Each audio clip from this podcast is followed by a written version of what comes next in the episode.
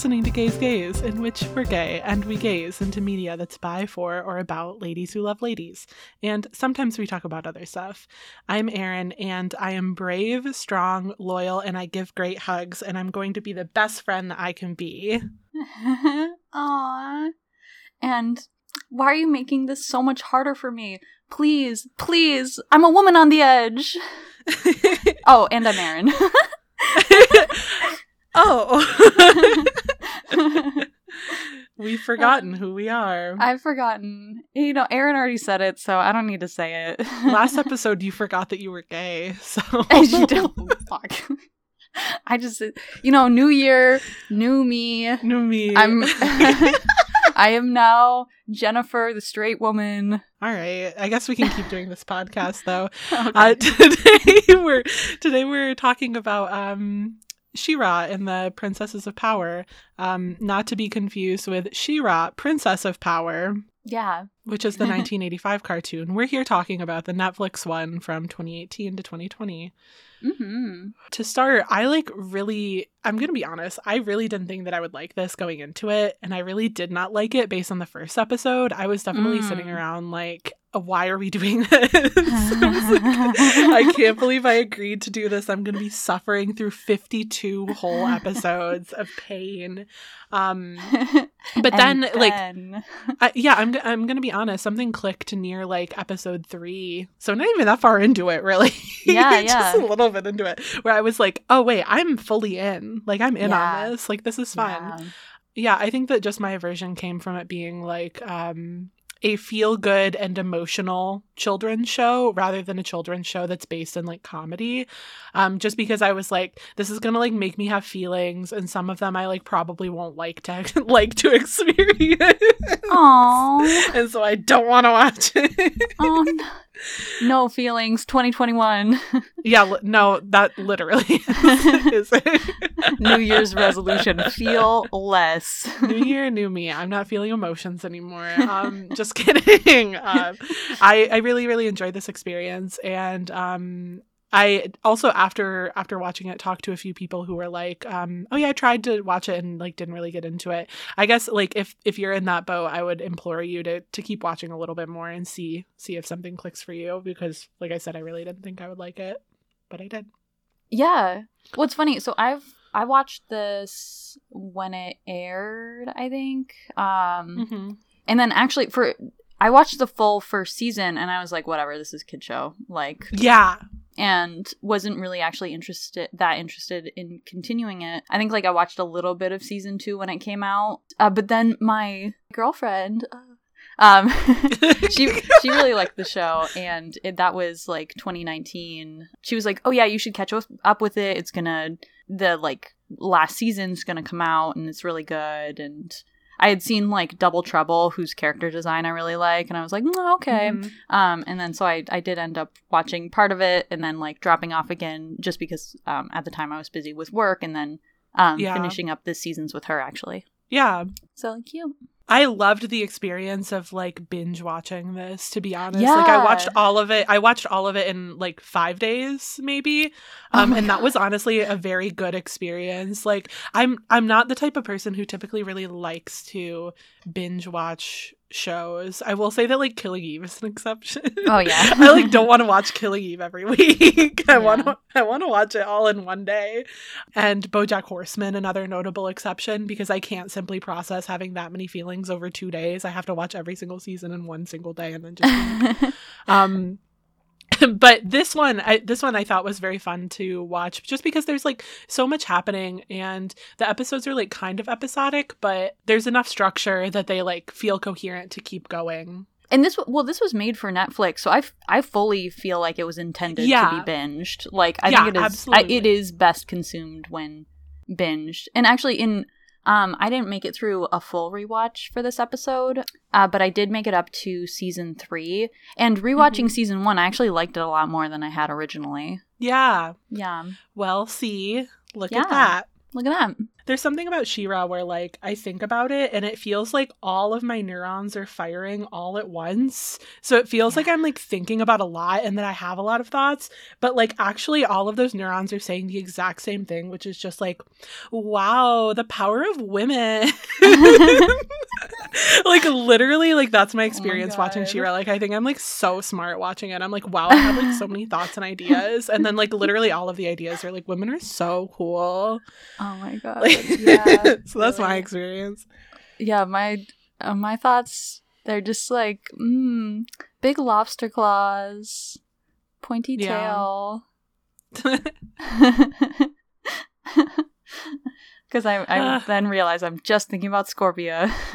As a warning, we will be giving endgame spoilers for this. So if you don't want to get spoiled on the very ending, don't listen, watch it, come back. The other thing, I'm trying to think of any like important content warnings, but given that this is a children's show, really not too many. I would say that um like parental death might be mentioned. I can't think of like really much else. I would yeah, parental death, like Abandonment. and parental figure abuse. I would say to a certain extent. Yeah, with, um, Definitely. Shadow Weaver. Yeah. Yeah, absolutely. She-Ra and the Princesses of Power um, was a Netflix original cartoon developed by Noelle Stevenson, and it ran from 2018 to 2020. It literally just ended um, and has five seasons, and there's a total of 52 episodes in those five seasons. Um, the entirety of the series takes place on a fictional planet uh, called Etheria. Which is a planet that's filled with a lot of natural beauty and has many different kingdoms, and each of those kingdoms have a princess with very distinct magical powers. Uh, Etheria also has an evil army that's known as the Horde, led by a villain named Hordak, and the Horde is attempting to destroy all of the princesses and take over the planet. Mm-hmm. Adora, a human girl, and Catra, a cat girl. Nyan.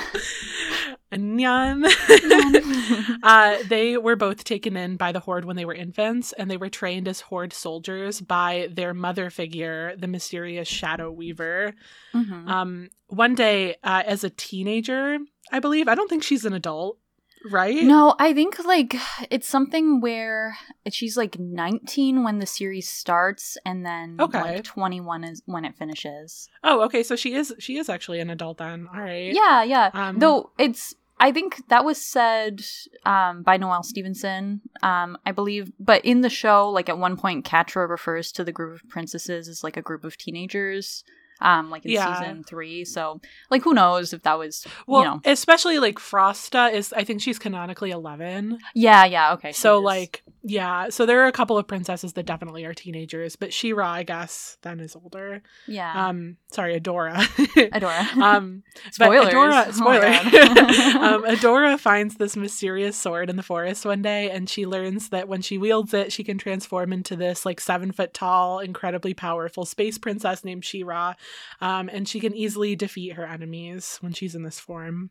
Uh, she ends up befriending Glimmer, a pastel teleporting and very headstrong princess from the kingdom Bright Moon, and she also befriends Glimmer's best friend Bow, who is just a normal guy uh, but he's like he's like a tech himbo who only wears crop tops. yeah. Um, so that's like his thing. I love that for him.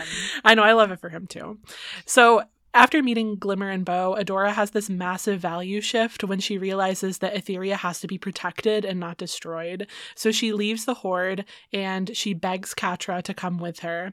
Catra, however, declines the offer and becomes angry that Adora would abandon her and their life together for new friends and a new cause to fight for. Mm-hmm. So Adora, Glimmer, and Bow work to fight the Horde, and then in the process, they reestablish the currently broken Princess Alliance, um, which aims to unite all of the princesses across the lands. So there's Perfuma, who's the princess of plants, Mermista, the princess of the sea, and Trapta, the princess of science and technology, I, I think. Yeah, I. Yeah. And Frosta, the Princess of Ice. And there's also um, Netossa and Spinnerella, who are two older married rebel princesses who like never really left the alliance in the first place and yeah. don't have kingdoms that are like shown on screen. Just Netossa is such a funny name. Netossa, and then she's like, "Yeah, don't you know why my name is Netossa? It's because I toss nuts." Duh. like, okay, we get it. um, but we cannot forget She-Ra's trusty steed, a talking unicorn himbo named Swiftwind, or Mermista's himbo pirate boyfriend, Seahawk, with massive theater boy energy. oh yeah. Um, so Adora also, as she's working on the Princess Alliance, she begins to train as She-Ra under this AI hologram named Light Hope, becoming stronger and more powerful the more she trains by herself, but also stronger as her friendships with the Princess Alliance deepen and she learns from them as well. Mhm. Um, meanwhile, Catra is begrudgingly working together with Scorpia, this very buff, kind, and trusting scorpion princess whose kingdom has pledged allegiance to the Horde, so she just kind of is there by default. Catra is slowly rising in the ranks in the Horde, and she takes over Shadow Weaver's position, and she becomes Hordak's like number one subordinate. Um, Mhm. despite pretty much everybody in the Horde telling her that she has never had her heart in it, she's bad at her job, and she wasn't meant to be evil. oh, um, I, do they do they tell her that though? Yeah, they do. Hordak does. Shadow Weaver does. Uh, even like Entrapta and Scorpia, like dig at her a little bit for it, and especially the people that she's supervising, like do not trust her. Oh, because I, I feel like yeah, the people who she's supervising doesn't trust her, but like every like Shadow Weaver's t- been telling her her whole life she's incompetent, and then Yeah. like Hordak's yeah, it's not like her heart's in it. She's just like everybody's telling her Well, that they she's they tell her that she doesn't have her heart in it. Yeah, that's what it is. Like she really wants to be evil, desperately. Actually. Um. Yeah, but everybody is telling her that she's like bad at it. Yeah. She's like Um, she's like doing the the like cat emoji where you do like a colon and then like a three, and then she's adding in the um the angry the like eyebrows. less yeah the the less than Yeah. symbol everybody like no no no you don't Yeah. need to add that no, no, no. Yeah, you're fine. Um, so her whole goal in the horde kind of becomes to defeat and prove her worth both to the people in the horde that don't believe her and also to Adora. Um, despite Adora defeating her in like every single interaction that they have, uh, she just needs to get like one good win in, basically, and then she'll feel she'll feel better. Finally, at the very end of the series, Adora is able to defeat the horde with the power of friendship, family, and also her own individual strength.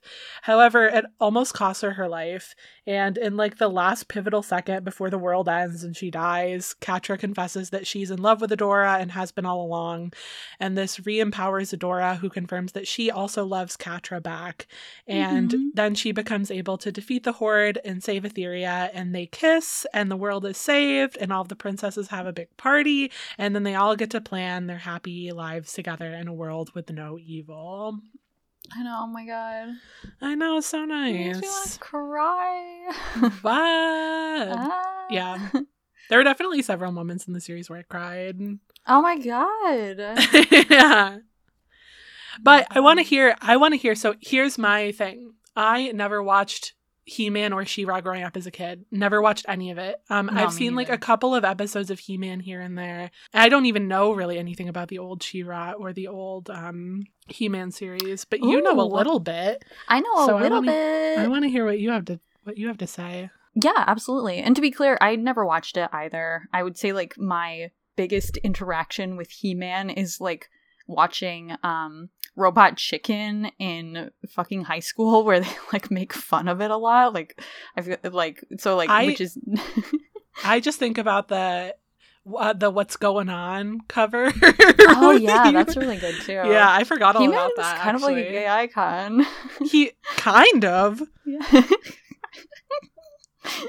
He-Man is a gay He-Man? icon. Skeletor. Too. Oh my goodness. Totally. Skeletor is a gay icon. Definitely. Yeah. Okay, Um, tell me about so- old She-Ra. okay. Yeah. If you're familiar with um, animation and kids animation in the 80s, then you'll probably know that a lot of the times they would just make a toy line and then they would commission a show to be made around the toy line. Um, so that Mhm. was done for like Transformers, and that was done for He Man too for this um, Masters of the Universe toy line. Um, and then He Man ended up being pretty popular, so uh, Funimation or Filmation, I'm sorry, and Mattel. Funimation. Funimation. the Um, anime dub people? the anime Yeah. dub guys? no, no, no, no, no. Um, no, no, sorry. Filmation and Mattel ended up uh, working together to make like a female version of He-Man, which is basically like the same premise as like the updated show where uh except for like a couple key details. And in the old version Adora was the twin sister to He-Man but she was kidnapped by the horde as a baby and then um like made to fight for them. And then in a like TV special movie He-Man goes into the other dimension to save Adora and I, I guess yeah, he's like looking for his sister, and then he meets Adora, and then she like realizes that she's She-Ra, and she like gets her sword, and they defeat the Horde together. Then the Horde like pulls her back into her into like that dimension of Etheria, and so she can't like go live with her family, and she's like, actually, I need to stay here and help the rebellion. Cool. Um, yeah, um, yeah. So it's kind of like a it's same thing and then one of the things that i found interesting about looking into the 80s show is that all the toys that were made for this tv show they had the same body mold so all of the female characters and male characters in She-Ra they had like the same body type and were just like basically recolors and so i kind of like i assumed that some of the relationships would be different since they all look the same but like Glimmer's mom is still her mom. I forget what's her name. Uh, no, Queen I don't know. Bright Moon. Queen Angela. ah, yes, Queen Angela, who's Glimmer's mom. I they look like they could be sisters. Like They know, do, they really do. Yeah, yeah. in the old show. Um, but nope, they still mother and daughter. Like everybody just really looks the same, and they're all like the dolls had. They're kind of wearing like a swimsuit kind of thing. So either you get like a swimsuit with leggings, or you just have a swimsuit bare legs, and like all of them are wearing that. So they all just yeah, look like a like one they're in piece. different it's types like of lingerie. leotard. Yeah, Yeah. Yeah, they really do like they look like they have just stepped off the uh, Victoria's Secret Secret Angels uh, runway, one way. Um, One yeah. They uh, they kind of do.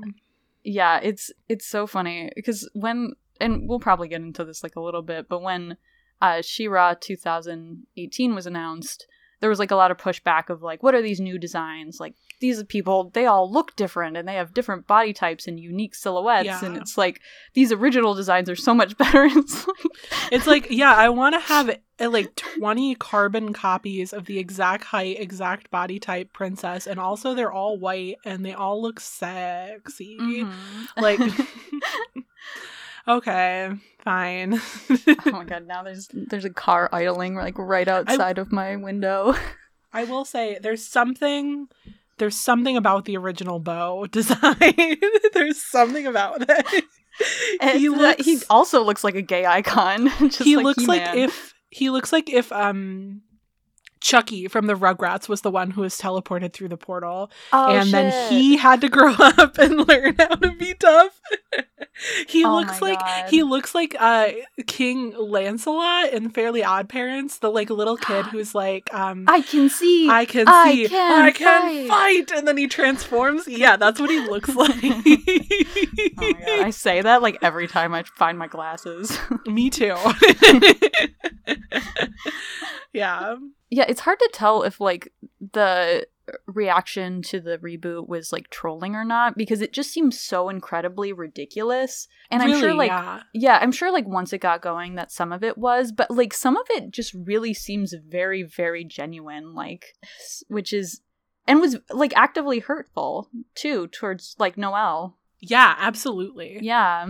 I remember seeing a lot of queer people retweeting and sharing like cis het people getting really mad that She-Ra looks like a boy Oh my when god. she transforms. Um it just I I just can't imagine having that reaction to a children's show.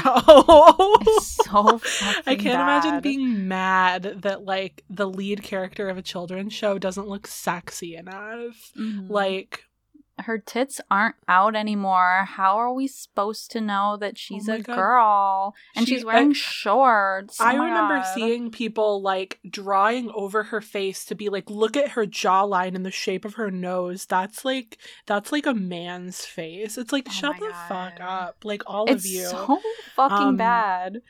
Yeah. and that's like I there was just so much of it and it was just like I just like kind of have a hard time believing that all of it was trolling. Like yeah. I think that there were genuinely some people who thought that. and definitely, yeah. I, I I'm gonna say it here first. I don't respect you. Right. Oh my god, yeah. That was your You are not reaction. This is a children's show for for children. Right. Um let them have And- this one. yeah, and also just like just like fuck off. what do- what does a woman look like? Can you Right. describe a woman to me? Right. Exactly. Fuck you. a woman looks Yeah. however the fuck she wants to look. Right. Yeah, and just like if you want to find a show where somebody is wearing like something ridiculously sexy into battle, like there are a lot of options. And like Oh maybe God. the one meant for children like also shouldn't fall into that. Yeah. Yeah. Uh, you know. I I I can't like there's so many things about the show that like you really have to if you're going to critique anything about the show you have to critique it through the eyes of a child yeah. right or like what impact would this have on a child i think that another parental critique was that this was pushing the gay agenda on their children um which i'm not even going to get into because obviously that's not valid or Uh, real um so whatever yeah. um yeah. It sucks that that's like I laugh, but it's like fuck. That's people really think that, don't they? yeah yeah they do unfortunately um Whatever. But let's talk about a little bit more about how this the show came to be and like some of the stuff behind the scenes. I don't have that much to say, but a little bit. Um, so first of all, Noelle Stevenson, who developed the show, is non-binary and prefers that people use a, a mix of he, she, and they pronouns hmm um, when talking about them. Just to put that out there, um, if you're Yeah. confused about us talking about Noelle at any point. Yeah, and they um they came out I think sh- like shortly before shortly after the final season aired. and he drew a very nice like i guess not nice but like well thought and well cre- like well crafted um comic about um yeah. like her experience coming out as non-binary and um getting top surgery as well which i thought Mhm. was actually a very good read and very interesting because um it kind of outlines like where they were at in the production of She-Ra and um like how he felt about uh like different styles of gender presentation at the time. I th- I just thought it was really good and it's a quick read and easily accessible. um, yeah, if you want to read it, so- it's called The Weight of It and it's on their Twitter. Um, Mhm. it might be pinned or I think if you search The Weight of It comic, Noelle Stevenson will probably come up. yeah, yeah, it was very good. I would recommend. Um and it's like pay what you can as well. Mhm. So Yeah, which can also be zero. Yep. Um, another thing I want to talk about a little bit about is about the voice acting cast for this show. I would say that it's pretty racially and ethnically diverse, um, and generally all of the characters of color are voiced by people of color, which is a low bar, but they did meet it. So, uh, Notably, I was pretty excited to see that Lorraine Toussaint, who plays V on Orange is the New Black, a show that I don't like, by the way, but I do like V's character a lot, um, that she was cast as Shadow Weaver. I thought that that was a very good fit. Also, as always, incredibly excited to see whenever Sandra Oh is in something. oh my We god, I didn't realize that she was cast as Bella. Yeah, she Ah, plays Glimmer's ah. aunt, Castaspella. Yes. God. Um, we love Sandra Oh. And another exciting uh, cast member is Jacob Tobia. Tobia? I'm, I'm sorry if I'm mispronouncing. Um, but they're a non binary LGBTQ rights activist, and they were cast as uh, Double Trouble, who's a non binary shapeshifter. Mhm. Um, so it's just nice to see, you know, them casting people who look like the characters that they're portraying yeah, you know, I don't know. I think it's great. Also, in case you didn't know, AJ from Aly and AJ voices Catra. Um, may I just bring up that they may I that they just redid potential breakup song to make it explicit now, so Oh they do say fuck in God. it. I haven't Um, listened to that yet. Oh, it's good. I would Oh. recommend. Need to. Um, fitting for Catra. oh my god, yeah. um, and AJ also played Stevonnie on Steven Universe as well, um, which I didn't know. And she was in Silicon Oh. Valley, um, which are two things that are very relevant to you. they are. God, I have to stop saying that I like Silicon Valley because I really only like like half of Silicon Valley. Oh, but I do you think only like Zach Woods. I only I only love Zach Woods, except for that I don't like what they did to his character in the final like season and a half. Oh, They so set up. This whole fucking arc Oh God, for him, like getting over Richard, and then they and then he never got over Richard. Wait, he was gay? just- no, no, just in my fan fiction. Um, sorry, that is Um, an incredibly embarrassing that's statement. that's Please understand that that is. I know that this is being recorded. I am not being 100 percent serious when I say that. I you have not you have not written Silicon Valley. I have not fiction. written Have you? Con- I'll never tell. you have not. You have I have not. not. I know. I have I not. know you. Okay, you have not. I- I haven't. Uh, One final note on the voice acting cast is that when I was looking up the voice acting cast, I found out that Adam Ray voices Swiftwind, the himbo unicorn. Mm. And his opening line uh, on Wikipedia is Adam Ray is an American comedian and actor, best known for voicing Swiftwind in 2019 She-Ra and the Princess of Power. He also played Slimer in Ghostbusters. Um, all right. Uh, let's talk about that. Let's loop it back around to Ghostbusters and talking about Slimer in yet another episode. Um, how many episodes can we talk about Slimer in? I don't, um, is Slimer a gay icon? I yeah, actually, no, actually, no, Aaron, please. I'm sorry. Actually, Slimer is a is a heterosexual icon. We know this because he got a girlfriend in Ghostbusters. Oh, that's right. Yeah. Oh God, it's like If Slimer is your gay or non-binary icon, I respect it and I respect you. I see you. I do get it. yeah. He's just not mine, and that's fine. We can be different. I I'm very serious about my Ghostbusters canon, and I don't respect you because Slimer had a girlfriend, and um, You I, do you know Slimer's gender? I'm just asking you. Oh. Do you know Slimer's gender? Wow, shit, you know, You don't, do you? I You don't. You don't know it. man, We don't know his girlfriend's Is- gender. As I gender them both. is Slimer we don't know. a he him lesbian. Let's talk about it. Yeah, no, let's not talk about it. Let's instead talk about how much I appreciate the world building and She-Ra. Yeah. Um, I think that the character design is just so incredible. Um, Mhm. I think that the world is like so very thought out. I don't have that much to say about that, but what- what I will say is that um, for how incredibly like beautiful and well thought out the world building is, um, I thought that the show's art looked kind of bad while I was watching it. I was like, there are spots where like this doesn't look that good. Um, but uh, as I was looking into it, I realized I I had it in my head that this was like mostly com- computer animation. I learned that it was actually all traditional hand drawn animation yeah. um with very very very little computer animation used at all. And now i have zero criticism and i think that the art looks great. Yeah. um given everything that went into it yeah. But i think that just watching it with like an uncritical eye i was like there are some spots where like characters faces just look royally fucked and i was like oh god um but knowing that it was like hand drawn i had a lot more respect for it because there's so much fucking work that goes into doing hand drawn Yeah, animation yeah. i just yeah. Totally. anyway And I yeah, I, I know don't that's know. It's critical and rude, but Oh yeah, whatever. You're allowed to have thoughts.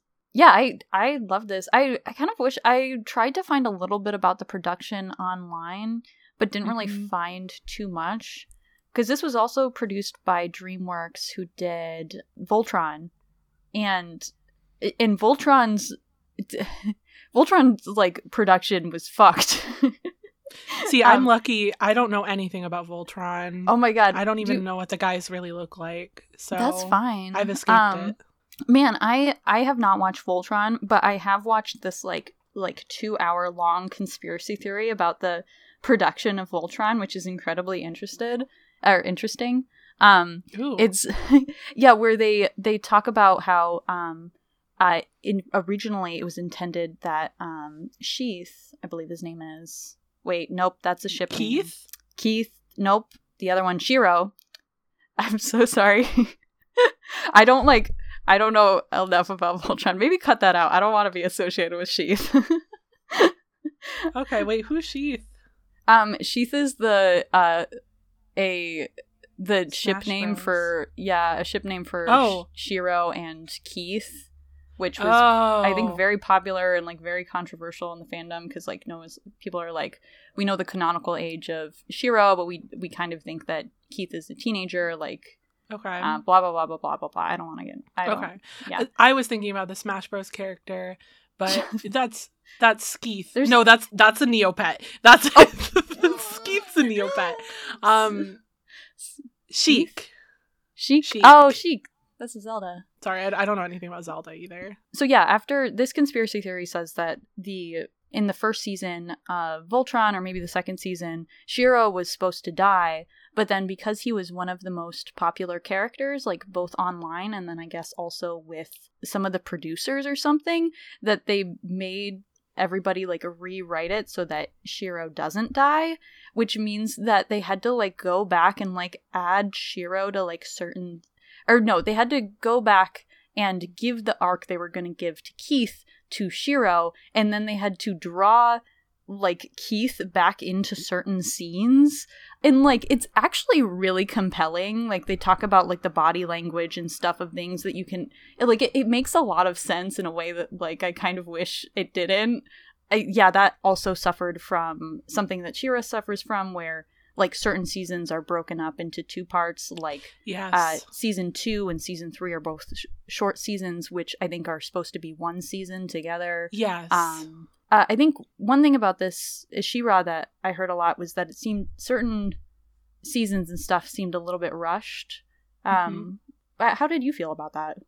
I definitely felt felt that, and then there were some Yeah. seasons where it didn't feel like quite as much work was put into the plot development as well. yeah, or maybe it's just like a little bit fillery. Like every single thing that happens with Double Trouble, yeah, that that whole arc, I was just not invested in. I was like, it's such a shame that you created this incredibly cool character, and then this is the arc that they get. Like they get to pretend to be a little princess while everybody plays mafia, trying to figure out who's the who's the mole.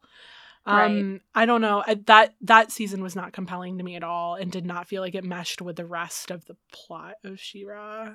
yeah. That's just I kind of again, I didn't, I didn't rewatch that season, but yeah, I was. I saw like screenshots of Double Trouble and I was like, this character is so cool. I can't wait to like be so invested in them. And then I like watched the season. I was like, whatever. Um, They But- are cool, and I do. Yeah, they like are really them. cool. It's just yeah, it's just the everything that's happening on around them that is yeah.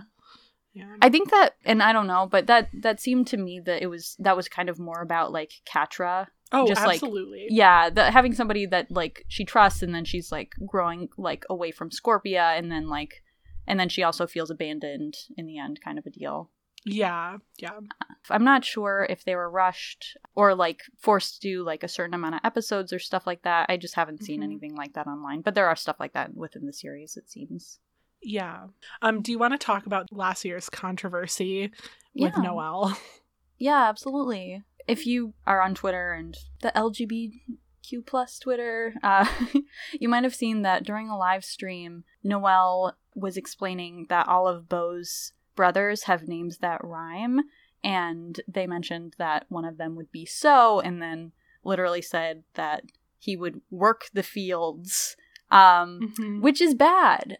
And Yes. Noelle, nor none of her other like non-black crew members, never realized how that would relate back to slavery. And, right, because oh Bo god, and all of his family are black. Yes. And Noelle and the development cast, like the development crew for She-Ra, were Mhm. not black. yeah, um big big huge issue very insensitive and it i think it especially stings coming from somebody who has tried really hard or has at least stated that they were Mhm. working to creating a piece of media that is very safe space y you know yeah, totally. um, and so when you're in an area that is presumed to be a safe space and then it is not a safe space, that really, really hurts as Right. opposed to, you know, just witnessing racism out and about, you know? Yeah, Yeah.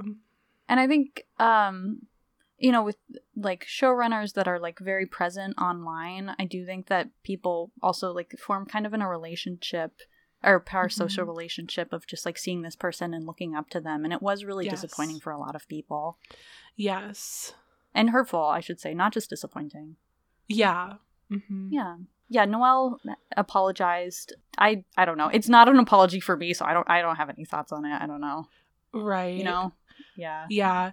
I think as as somebody who again this apology is not for me, I'm just looking at it and reading it and assessing it. Mhm. I think that one thing that I really look for in apologies is if somebody states what they're going to do to change their behavior moving forward or to make some sort of amends for what has happened. Um, in Noelle's apology, that is not necessarily said so clearly, and that's Yeah. something that doesn't feel great, even as somebody who's reading the apology that's not meant for me. You know, Right. like to see that noelle has basically just said, Thank you for speaking up, and I will think about it in the future. Like, that's not necessarily like any sort of concrete action. Um, but also, at the time the show was completed, too. Yeah. So it's not like they could like go back in and add a new season where they have black staffers, like, because they're not getting it. Like, the show's over. I don't Right. know. Right, yeah. I think another Anyway, thing that just fucking sucks. Totally. I think another thing about it that people uh, had a problem with is that it, the comment is a, is called a, a very careless statement, and people were like, just say what it is, which is like a racist statement, and Right. yeah like- there's no another another thing i think about apologies that is important is when you apologize for something stating clearly what it is that you're apologizing for and that Yeah. also doesn't happen in this tweet it's just like i made a statement and it's on me so i think that just being clear and transparent about it uh, at least gives makes means that you're taking some sort of accountability for what what it is that you've said as opposed to trying to brush it under the rug and that goes for any apology Totally. Really so yeah. I will say if you haven't watched the clip and just saw like tweets about it going around, in addition to this statement, which like it's totally happened, there were also um, accusations of one of the crew members um, saying "dyke," and then the entire crew being very self-congratulatory about neurodivergent characterization within the show. oh really And oh yeah, um, it's so like I just I just want to touch oh on really that briefly. Oh yeah, yeah, yeah. Um, I just Oh, I just want to touch. I well the thing okay so so the thing about the the person saying dyke um was that he was re- referencing a podcast which had dyke in the name and the the people who are who do the podcast are lesbians and they were like it's fine for you to like uh, promo our podcast basically and so that was that was kind of taken out of context uh, or context.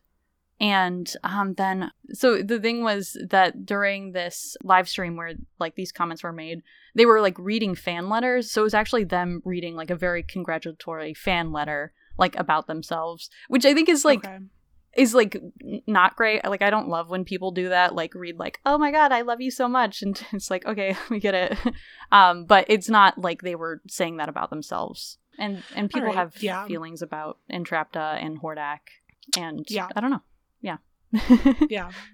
Yeah and that's fine. that's, and that's that. So so those are the other things that were like bundled together but okay. Man we've talked about so much shit and we haven't i know. Go ahead. oh my god we gotta we gotta talk about gay things.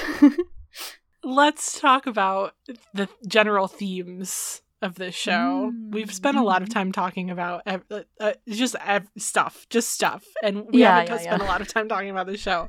I gotta talk about Um, scorpia I know. Um, so some of the big themes that I pulled in watching this, like number one, friendship, massive theme. Um, and you see this laid out in a lot of different ways. Um, Scorpia and Perfuma's friendship, I think, is a very good example. Um, She-Ra finding community with Glimmer and Bow, and then with the rest of the princesses. And Mhm. Trapta's whole idea of friendship yeah yeah big plot point um in how like understanding that like she views friendship in a different way but that doesn't make it any less valid Right. um Scorpia too, and finding Mhm. like people who value her.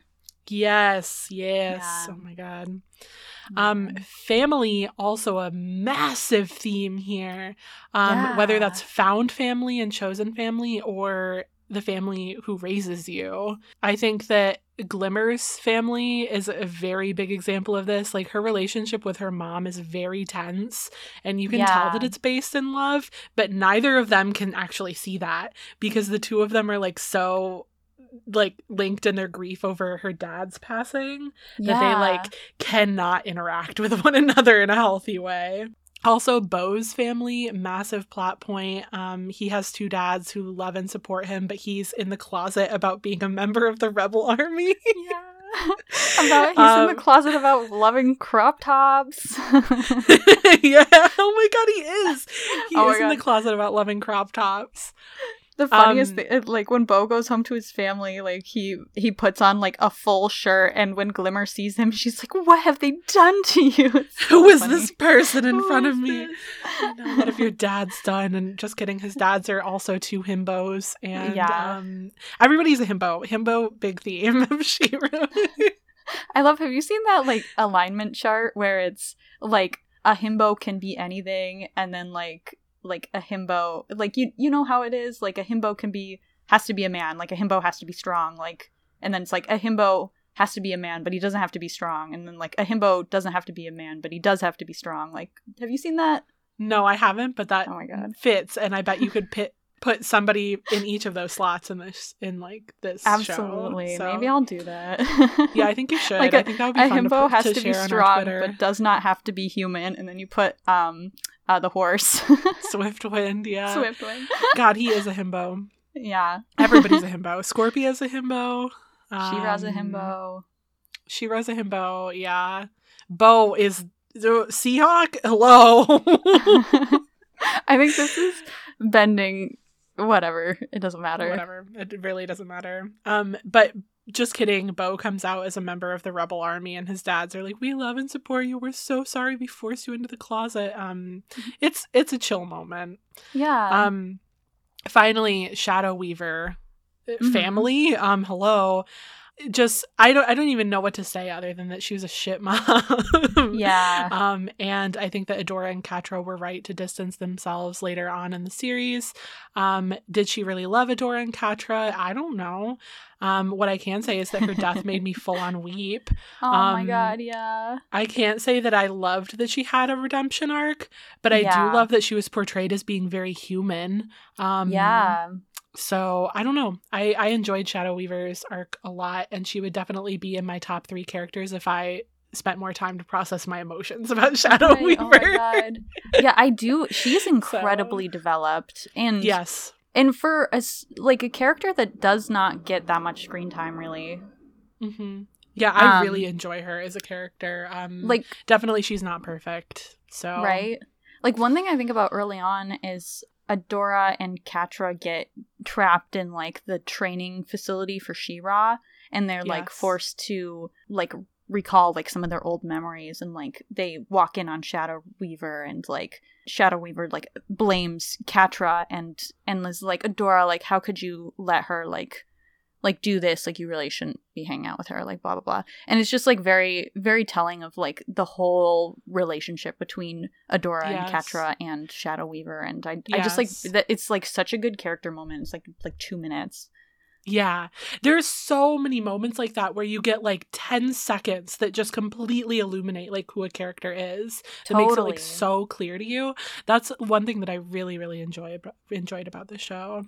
Oh my god totally Ugh, Um eating it up I know. and this kind of like goes into the two points about family and friendship Mm-hmm. um noelle has uh, said explicitly that the like whole theme of the show is like free will and like choice Yeah. and that like any character's like motivation is and like arc is like ending with them like making a decision like this is what i want to do like this is my decision like stuff like that and you see that just in like Mhm. everybody like it is Which is- incredibly present it's like good for teaching kids autonomy as well. yeah Um, totally which I think is another like perk of this being a good children's show because not only is it autonomy, but it's like autonomy in conjunction with working together as a community.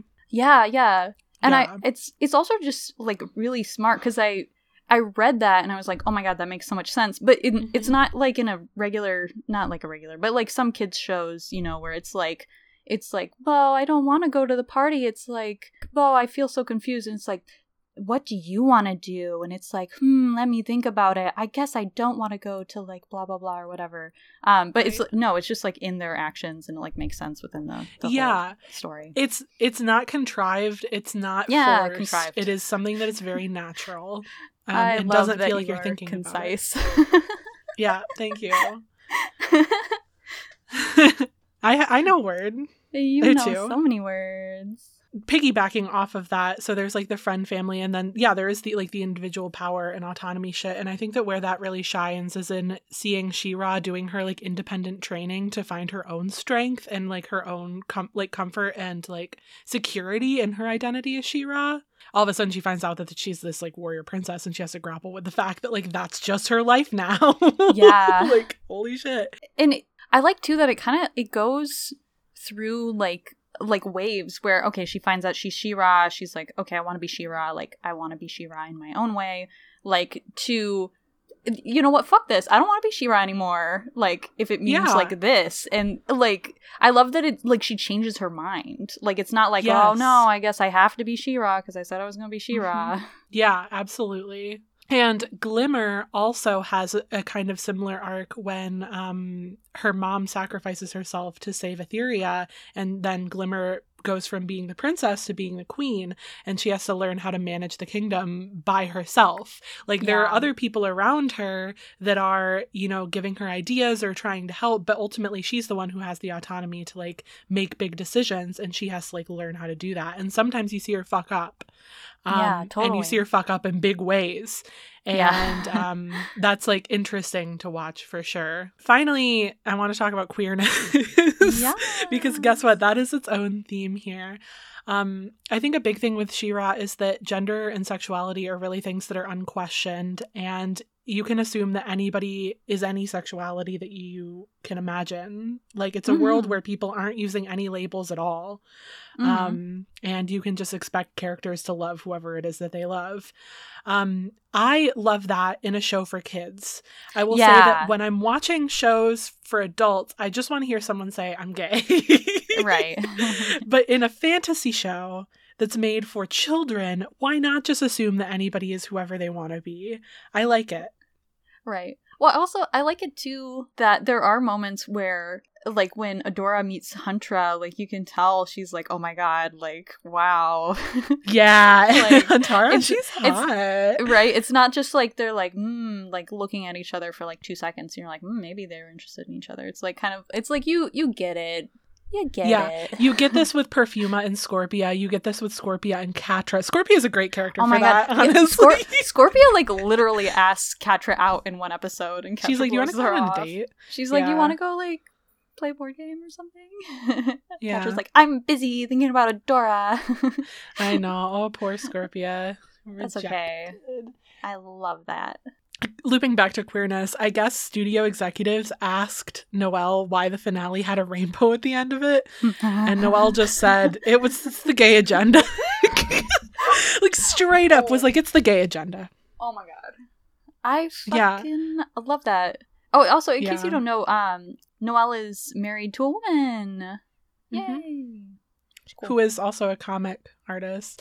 We didn't talk about Noelle's other work, but um, I first heard about Noelle um, back when they were writing Lumberjanes, but I've never Yeah. read Lumberjanes. I haven't actually. either. We can do that for the podcast, maybe. Eh, maybe. Do you want us to do that for the podcast? Email us at aaron at gaysgays.com. If you have strong opinions about that, let us know because I'm Yeah. not sold. but I would, but I'm not sold.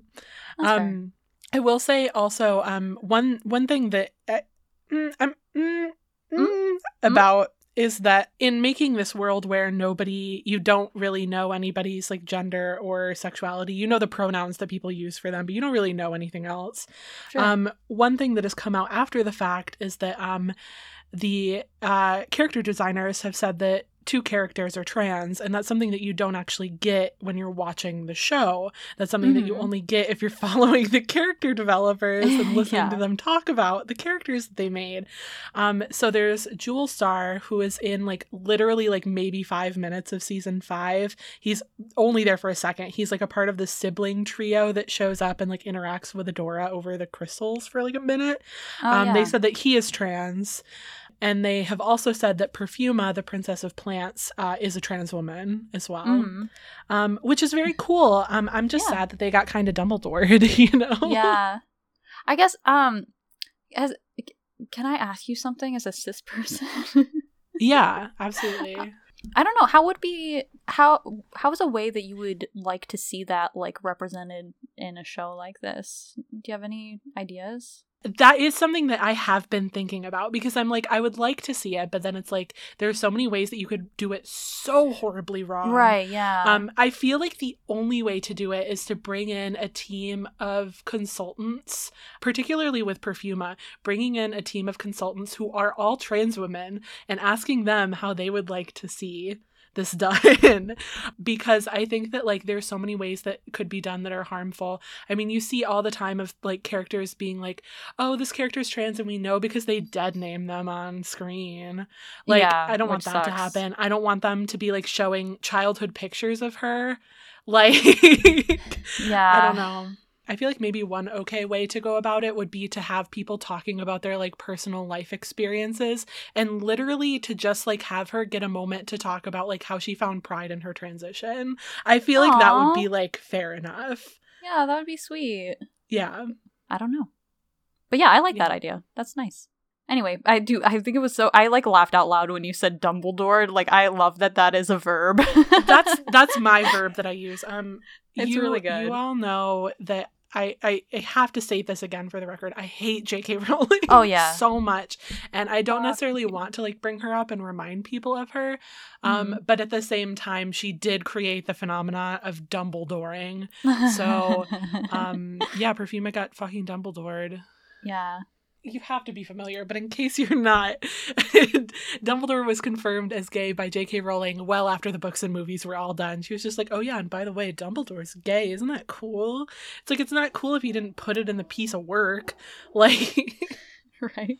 Which then I think she got enough like positive reception from that then then her her entire career now has just been like and blah blah blah is blah blah blah and I'm just going to rewrite whatever I want and pretend that I always had this thing in mind yeah, and also I'm going to be a TERF.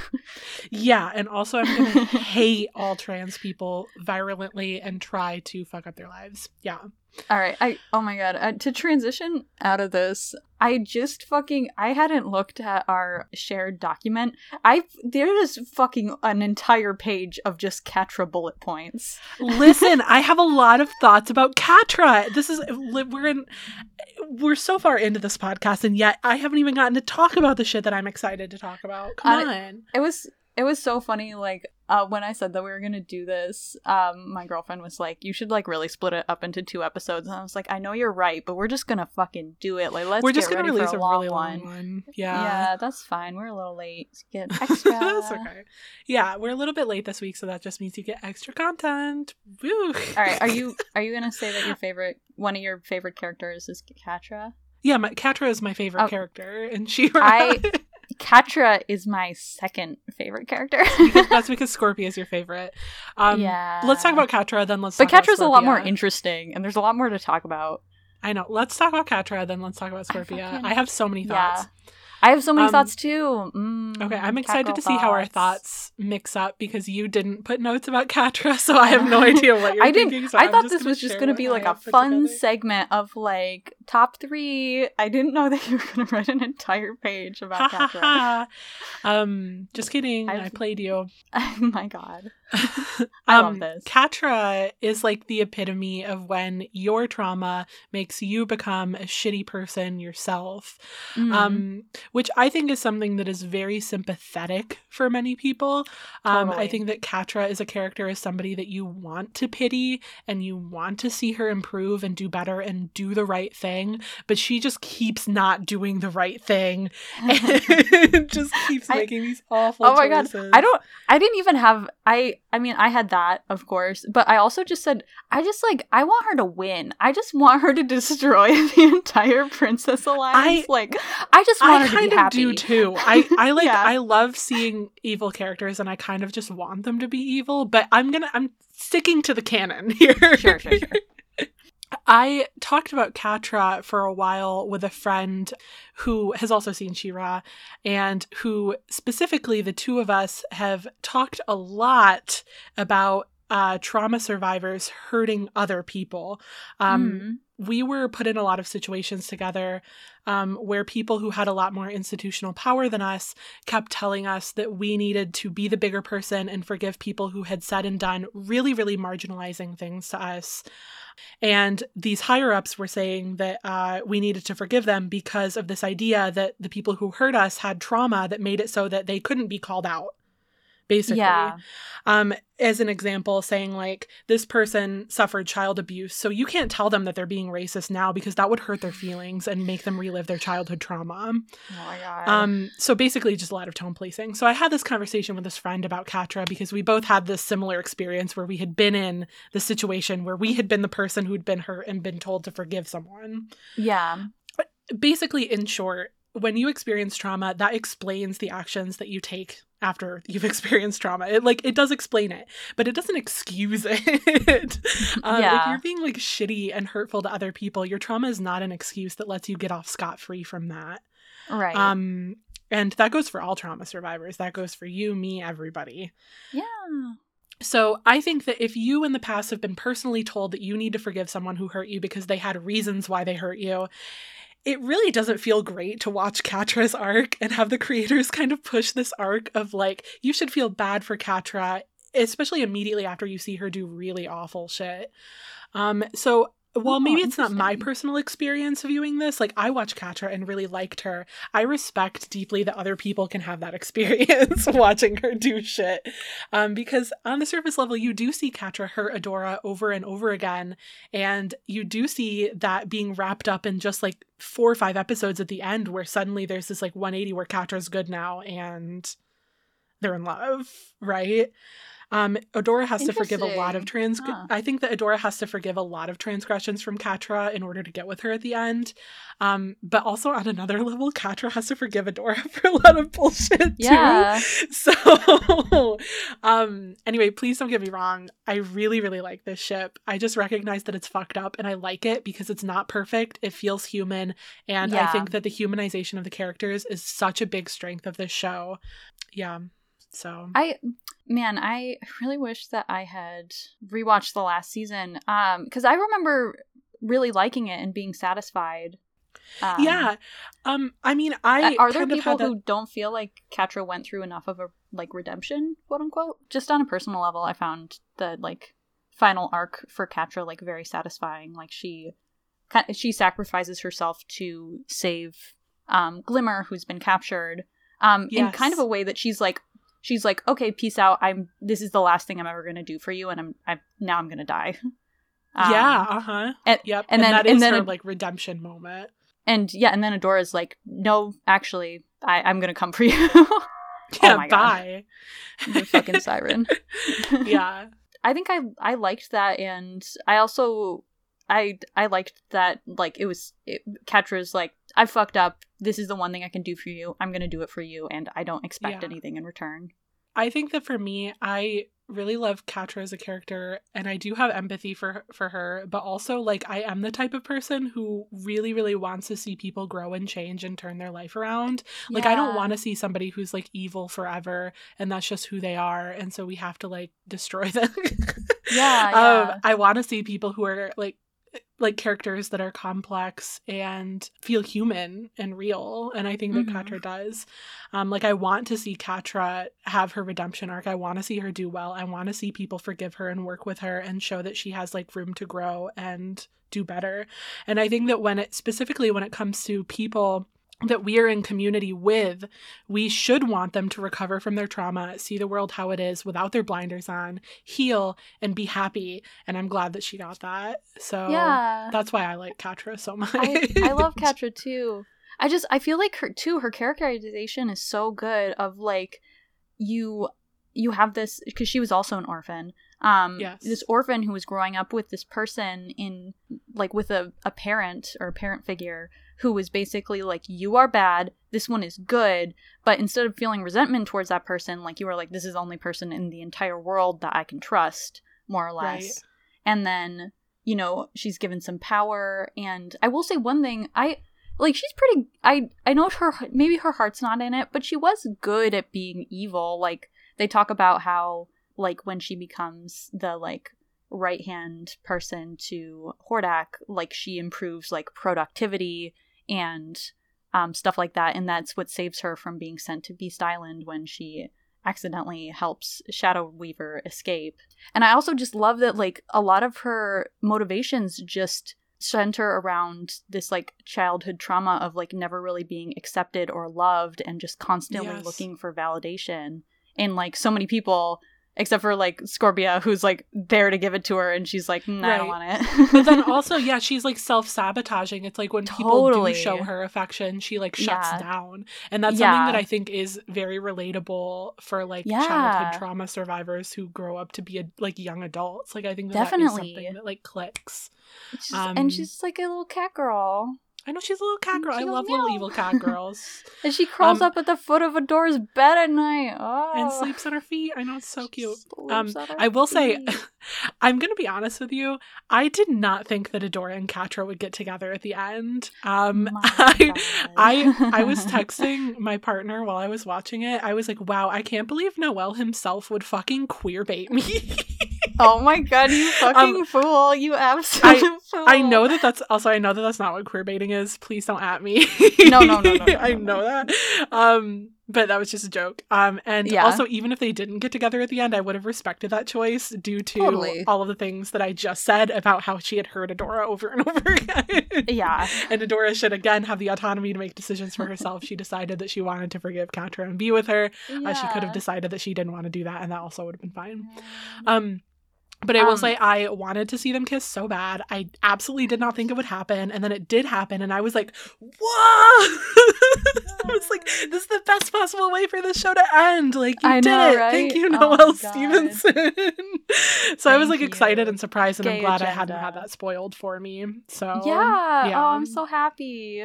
Specifically the moment where I was like, I can't believe Noelle would queerbait me was when um Mermista and Seahawk have their co- confession that they are in love, and then Glimmer and Bow have their confession that they're in love, and then it cuts to Adora and Catra, and I was like, oh my god, and then Catra's like, you're fine, I guess. I was like, I was like, Noelle, you play with my heart. Oh my Too goodness. good at this. Yeah, I was, like- so Oh my! I kind of had opposite of I don't know what a man and a woman look like together. um, that I was like Catra and She-Ra, Adora are gonna get together, and then um, when Mermista and Seahawk get together, even though it's like the entire time it's incredibly obvious that they're dating, I was just like, yeah, I was like, what? when did this happen? Um, and then actually, same with Glimmer and Bow, but I think that's maybe because for a while I was doing like some Catra Scorpia shipping and then Glimmer Adora shipping, and so I was just like, oh, was like- Glimmer Adora, that's yeah, a Glimmer. Adora. mm. Rewatching the the show, I'm like, wait, that's less apparent than I initially Yeah. thought it was. I mean, I wanted Bow to get with Seahawk. yeah, yeah. Bow has like a crush on Seahawk. he definitely had a crush on Seahawk. That that's canon. Um, Do you want to hear something amazing? Yeah. Amazingly bad. Uh, in the original cartoon, uh, Adora and Seahawk are boyfriend girlfriend. You're kidding me. No, isn't that incredible? I can't imagine that. Or maybe it's- that's wild. You know, don't. Qu- I think it's it was Adora and Seahawk. Like I'm like mm, like seventy percent. It might have been Adora and Bow, but I think it was a. Adora and Seahawk, but they like Bow and Seahawk in the original series look exactly the same to me. So I don't know. Yeah. Please don't knows? at me. That's fine. please. I don't want to be. Um, let's talk about, this. Scorpia. yeah, big meaty claws. Big meaty claws. Okay, so you want to be carried in the claws. claws. I want. You want to be scooped Uh, up. Yeah, with a woman with her sides shaved, and she's really buff. And She's cute. and she's so cute, and she has a scorpion tail. And I she's love her just little dress that she wears to prom. good. And she wears a little dress to prom, and she like has a singing moment in the final season, I think, or maybe Yeah, she does. Yeah, she Yeah. gets to sing. Oh my god, she's just so cute. With her lore of like she can't lie to save her life, but she's on a spy mission, so she gets up on stage and sings a song about being a spy, and everybody just thinks it's an act. yeah. Oh but it's really God. that she's just she just can't lie, so she has to confess she's a spy somehow. It's so good. I Yeah, I just love it so much. Um I don't know. I don't I love how relentlessly positive she is. Um yes. I love that she's just like kind of goofy and cute. I think that Mhm. her and also I like I like I know my own poison. Like I love somebody just like pining over somebody else. And every Yeah. time Scorpia gets rejected by Catra and keeps trying, I get a little bit stronger. And I know that's Yeah. evil and I don't care. See, and I, as as we've established, I am the friends to lovers person. yeah. so it makes sense that I am a Catra stan. Oh my god. Oh Um God. yeah, oh, just going back to to Catra and Adora like uh friends to uh enemies to Enemies lovers. to lovers. Delicious. Mm, Yeah, that's good shit. also tasty. Uh, this entire show delicious. I think that Scorpia is just really cute. Um and I Mhm. love that you know her her family is just like incredibly welcoming and giving like she is. And so when the horde like crash land uh, on their nation they just like give them their nation basically. And it's Yeah, just like, like, yeah, you can have it. yeah and um i also love that like she's she's also a princess. And so eventually she has to like become attuned to her gemstone which is the black garnet. And i think that was really cool just to like because you know some princesses they they have a gemstone um some of them don't. And i think it, it was just like a fun twist for me um that it's not like okay she's just like a princess in name. It's like oh yeah she's like she's like one of the bunch and she gets to join them later and Yeah. um and she's she plays off of like a lot of the other characters really well Yeah, I love, love, love, love, love her interactions with Entrapta and with um Yes. Perfuma. Both, I think that both of both of her like arcs of like friendship slash possible romance with the two of Mm. them are very good. Um, yeah and just seeing her around people who are endlessly positive is a joy because she is such an endlessly positive character who's around Catra, who is constantly in like yeah bad negative brain space. she has a Yeah. dark cloud over her at all times. I- and so seeing Scorpia like interact with Perfuma, who's so sweet, is so nice. right i so i love scorpia's relationship with entrapta especially when it Yes. becomes like the trio um with catra can i admit something Yeah. i like every interaction with perfuma i was like mm, no and i I don't even have a reason. Yeah, I don't even have a reason. I think that maybe maybe this is like a fun thing for you to also answer. Like it, like if I was thinking about it like if I was watching the show as a kid, I think my favorite character would have been Perfuma. And now somehow as like an adult, now I'm like, no, I don't like her. like just kind of out of some Yeah. weird sense of spite. So I think that just kind of has something to do with it. I think it's a totally impers- like personal Yeah. opinion, and they are really cute together. It's just like I'm like, but what if people were sad? Yeah. I I don't know who I would have liked as a kid, but honestly it might have been like Adora. I Oh, feel like I might have liked Adora most as a kid. Or if not Adora, perhaps Mermista, which Mermista is still in my top three. I do still love fucking love her. Very I was cute. obsessed with mermaids as a child. So Yeah, I feel like it would make sense that I would like Mermista. As a kid, she would have been too snarky for me. I would have. I just wanted somebody who's like I like relentlessly snarky. nice. Yeah, Glimmer, I feel I like I, it also now. would have really liked Glimmer and Bow as well Yeah, as a kid. yeah. Um, Um, but I want to talk about Entrapta because she's my second favorite character. sure. Entrapta is great. I love Entrapta. Um I so Entrapta is like the princess of like science and technology and is just like relentlessly invested in um advancing science and advancing technology to the point that like sometimes she ends up working for the wrong causes because she's so focused on like her goal of furthering tech. Yeah, this like archetype of the scientist who will do like anything in the in the sake for the sake of progress. Yes, like exactly. kind of like Moira. A little. Mm, no, Moira is more evil than Entrapta is That's for true. sure. That's true. Um, I like Entrapta because she brings such a different perspective to the series that no other character can match. Um, Mhm. I love that while everybody else is driven by their beliefs and their like relationships, she's just driven by her interests. Um, Yeah. And I also love that how much she like loves her friends and how much she would do anything for them. But how I love that there's like some conflict with everybody else and understanding her. Um Mhm. until finally like it clicks and people are like, "Oh, she like is ride or die. Like she loves us so much. It's just that we like haven't been able to understand her like way of operating until now and now that we right yeah it, there's we'll like never her. any ill will from her yeah it's like very early on in the series everybody treats it like they're babysitting her which i think is something Yeah. that sucks. And then later on it transitions from like i'm not babysitting you i'm helping you accomplish your goals. Right um yeah. is which i think is something that i enjoyed watching um yeah i yeah, i thought that I was set up so really well too. She she brings out another thing that I like about her so much is that um first of all she's like because she's so invested in friendship she's like easily persuaded by it which makes her kind of susceptible to manipulation which is how she Mhm. ends up working with Hordak, Catra and Scorpia in the first place but that susceptibility is shown as something that's a strength that she has not something that is a deficit because her ability to connect to people and help everybody get along as a group rather than in like one-on-one friendships is something that actually makes Hordak like get along with her. Like Catra and Scorpia Yeah. love her, and it makes Right. like it like strengthens their interact. Like it makes it easier for the prince, the other princesses to interact with those three as a result of that.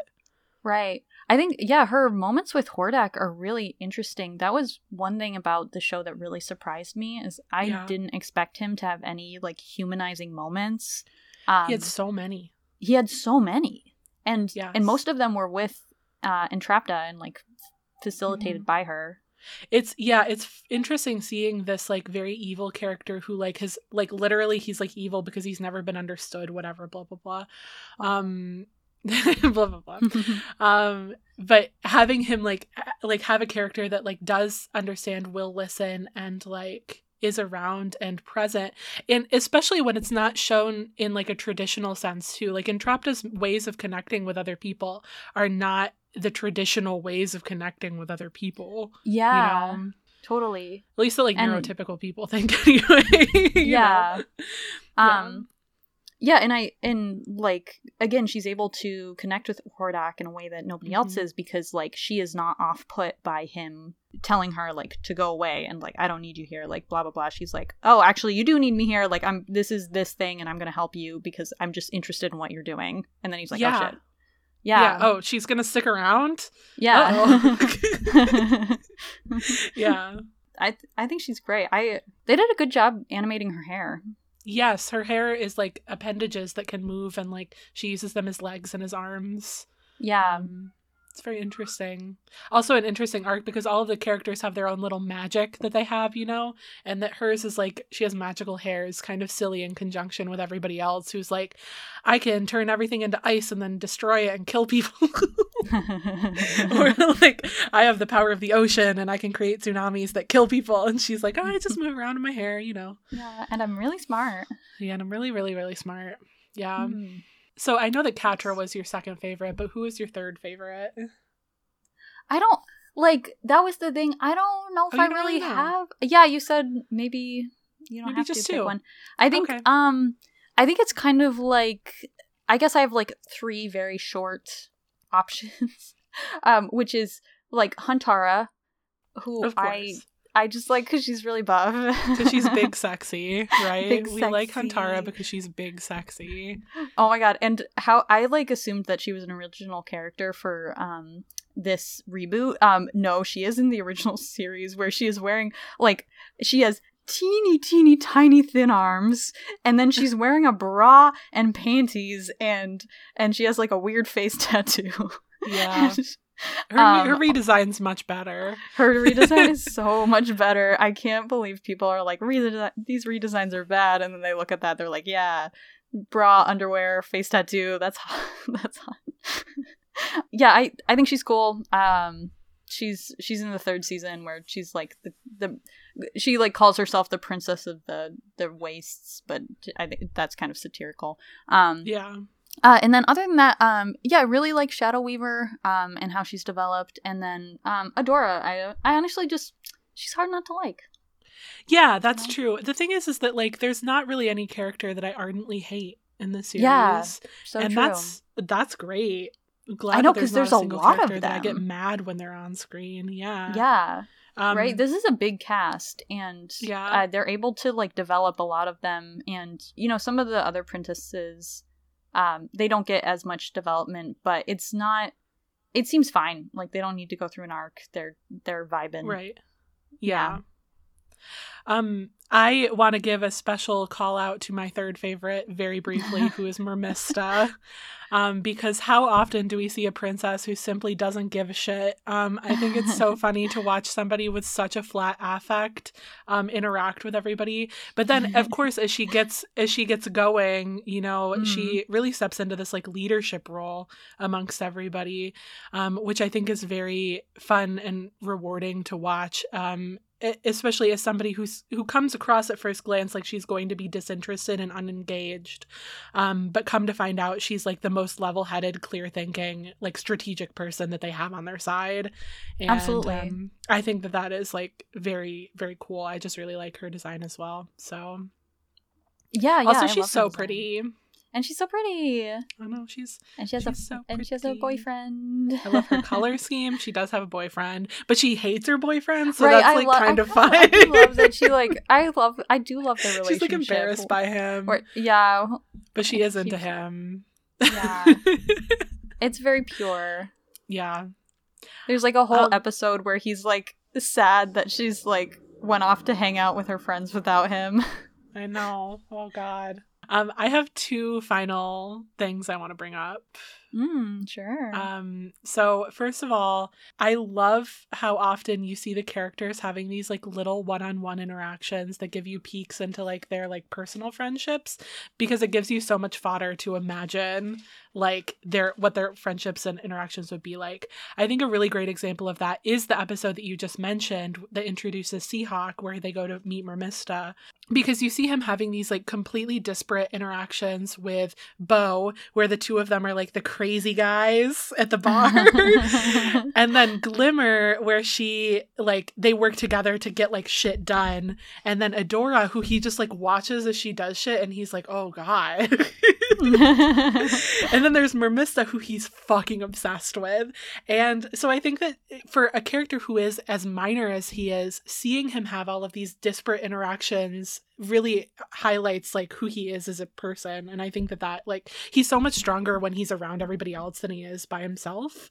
And that's something that I just like really enjoy with the series that they do time and time again with like all of the characters. it's so true. Yeah, all the interactions are so great. Yeah.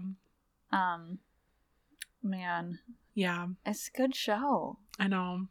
The second thing is that um, I love when a kids show ha- features a plot line where the villain actually has good intentions.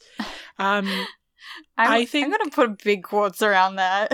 okay, Horde Prime in season five is Mhm. seeking world peace. Right? And they say this time and time again that they are seeking world peace. They want to make the world peaceful.